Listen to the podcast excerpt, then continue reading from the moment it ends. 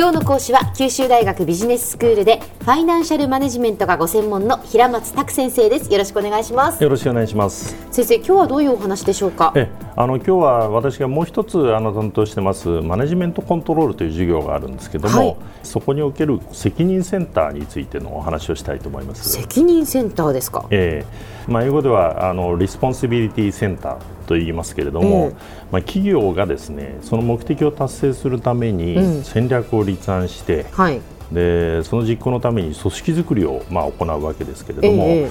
でそこでのこう意思決定を CEO が1人で行うことはなかなかできないので、うん、えー、まあ、組織の中に設けたその事業本部とか、まあ、部下といったですね初期者にこう権限を委ねることになるわけですね。えでその際、その勝手なその意思決定をされては困るので、うん、まあ、企業の目的やその戦略実現につながるその意思決定がなされるようなこう仕組みをこう採用するわけですね。はい、でその一環として、うん、まあ、そのそれらのその書記官にですねあのその達成責任をこう明確にするというのが責任センターの考え方なんですね。うん責任センターっていうのは別に設ける部署ではないんですね。あまあ、ですからあの部署に、うん、部署が責任センターになるわけです。その部署に達達成責任を与えるわけです、ね、はいはいはいはい。えーでその AD 企業の場合その事業活動の目的というのはまあ一般にこうあの利益の獲得ということが考えられるわけですけれども、はい、まあ、あの例えばある製造企業がですね、うん、まあ、その利益拡大のために、えー、全くこう新たな事業分野にこう進出すると、まあ、そういうこう戦略を策定したとしますね。ええ、でその新たな事業分野ではあのこれまで蓄積したこうノウハウの、まあ、応用がもうなかなかこう効かないわけですね。うんうんでそうなると、まあ、その従来の事業とは切り離す形でですね、はい。既存の事業、それから双方の事業それぞれにですね、うん、あの製造部門、それから販売両部門を取り込んだその組織構造を、まあ、あの取ることが考えられるんですね、うん、まあ、すなわちこう事業本部制と言われるようなやつですね、ええ、従来の組織だとその、えー、製造と販売の調整に関してはその、えー、経営のトップ近くトップの近くでこう意思決定を行わざるを得なかったんですね。要は大きく会社の中があの、はい、販売部門とそれから製造部門みたいにこうあの機能別にこう分かれているケースが多いので。うんでただ、その事業本部、えーまあ、特にその新しい分野のその、まあ、ここでいうその新しい分野に設けたその事業本部ではですね、うんまあ、そこでその製造から販売までの幅広いこう意思決定が行われる、まあ、そういうことが普通なんですね。うん、なぜならばですね、まあ、トップマネジメント、シニアマネジメントはですね新しい事業分野についてのこう専門知識を必ずしも持ってないわけですね。えでまあ、それと同時に現場に近いその専門家の判断、まあ、ですからその事業本部の本部長ですね、うんうんはい、まあ、そういう人たちの判断の方が、まあ、あのより的確なケースが多いからですね。とすればこの事業本部に与えられるべきその達成責任というのはそのもう利益の増大と、うん、いうことになると。新しい事業分野で利益を増大していくっていうことですね。で、ね、このようにですねその利益増加の達成責任を与えられた機関のことを、まあ、プロフィットセンター、まあ、利益センターとか呼ぶんですね。えでこれに対してあの機能ベースで分割されているような企業の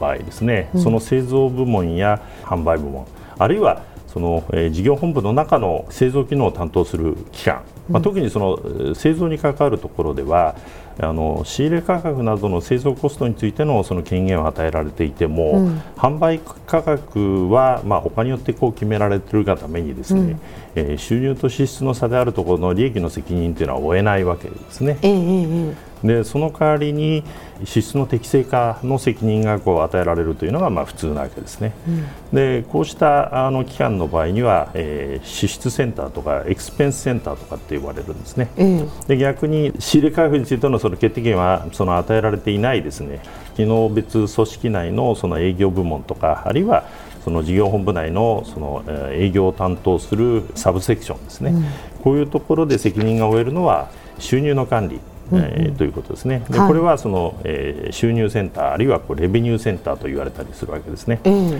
まあ、したがってそのまあ利益を目的とする企業の場合には、うん、まあ基本的にあのプロフィットセンター、エクスペンスセンター、まあレベニューセンター、まあこの三つが大体こう基本にはなるんですね。あ利益と支出と収入の管理の三つってことですね。そうですね。でプロフィットセンターについては、うん、まああの一類型としてその単に利益額の目標を達成するという責任ではなくてて、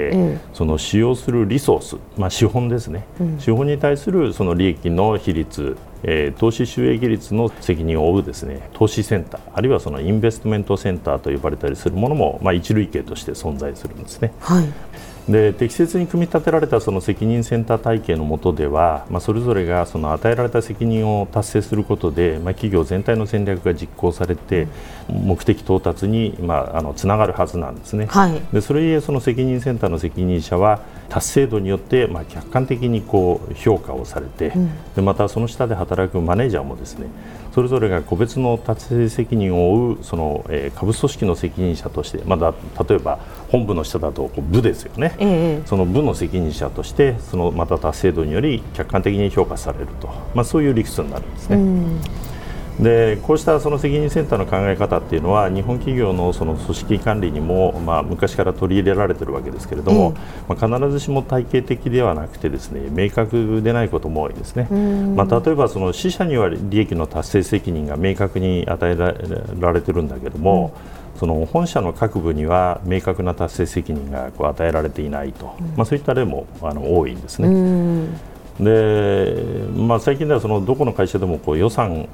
があってですね、まあ、毎期その予算を作るための、まあ、いろいろこう作業が行われていると思うんですけど、まあ、本来はこの予算の策定にあたってですね各責任センターが負っている達成責任がですね、えーまあ、最も重要な数字となるはずなわけですね、ただ、その達成責任が明確明確化してないとですね、まあ、予算自体も、まあ、ぼやけた曖昧なものになってですねえー、結果としてあんまり効果が期待できないと、まあ、いったこともあのあり得るわけですね。では先生今日のまとめをお願いします、はいえー、企業の戦略実行をより確実なものとするこう仕組みとして責任センターという考え方が、まあ、あるわけですけれども、えー、企業内組織それぞれがですね、えー、与えられた、えー、達成責任の達成に向けて努力することで、まあ、戦略の実行企業の企業目的の、まあ、実現につながるための仕組みですね。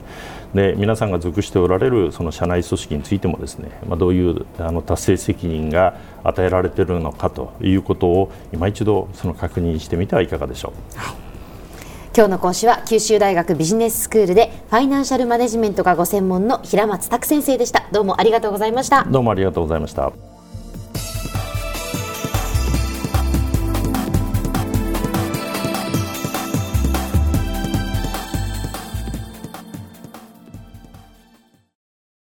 ゾクゾクグイグイメラメラつながる。ゾワゾワ。ハラハラ。メキメキ。つながる。ズキズキ。モワモワホカホカつながる。キリキリ。ザワザワ。キュンキュン。ガンガン。ワクワク。ウズウズドキドキ。ルンルン。バクバク。九州人のいろんな気持ちつなげます。九州から輝こう。キラキラつながる。 QTnet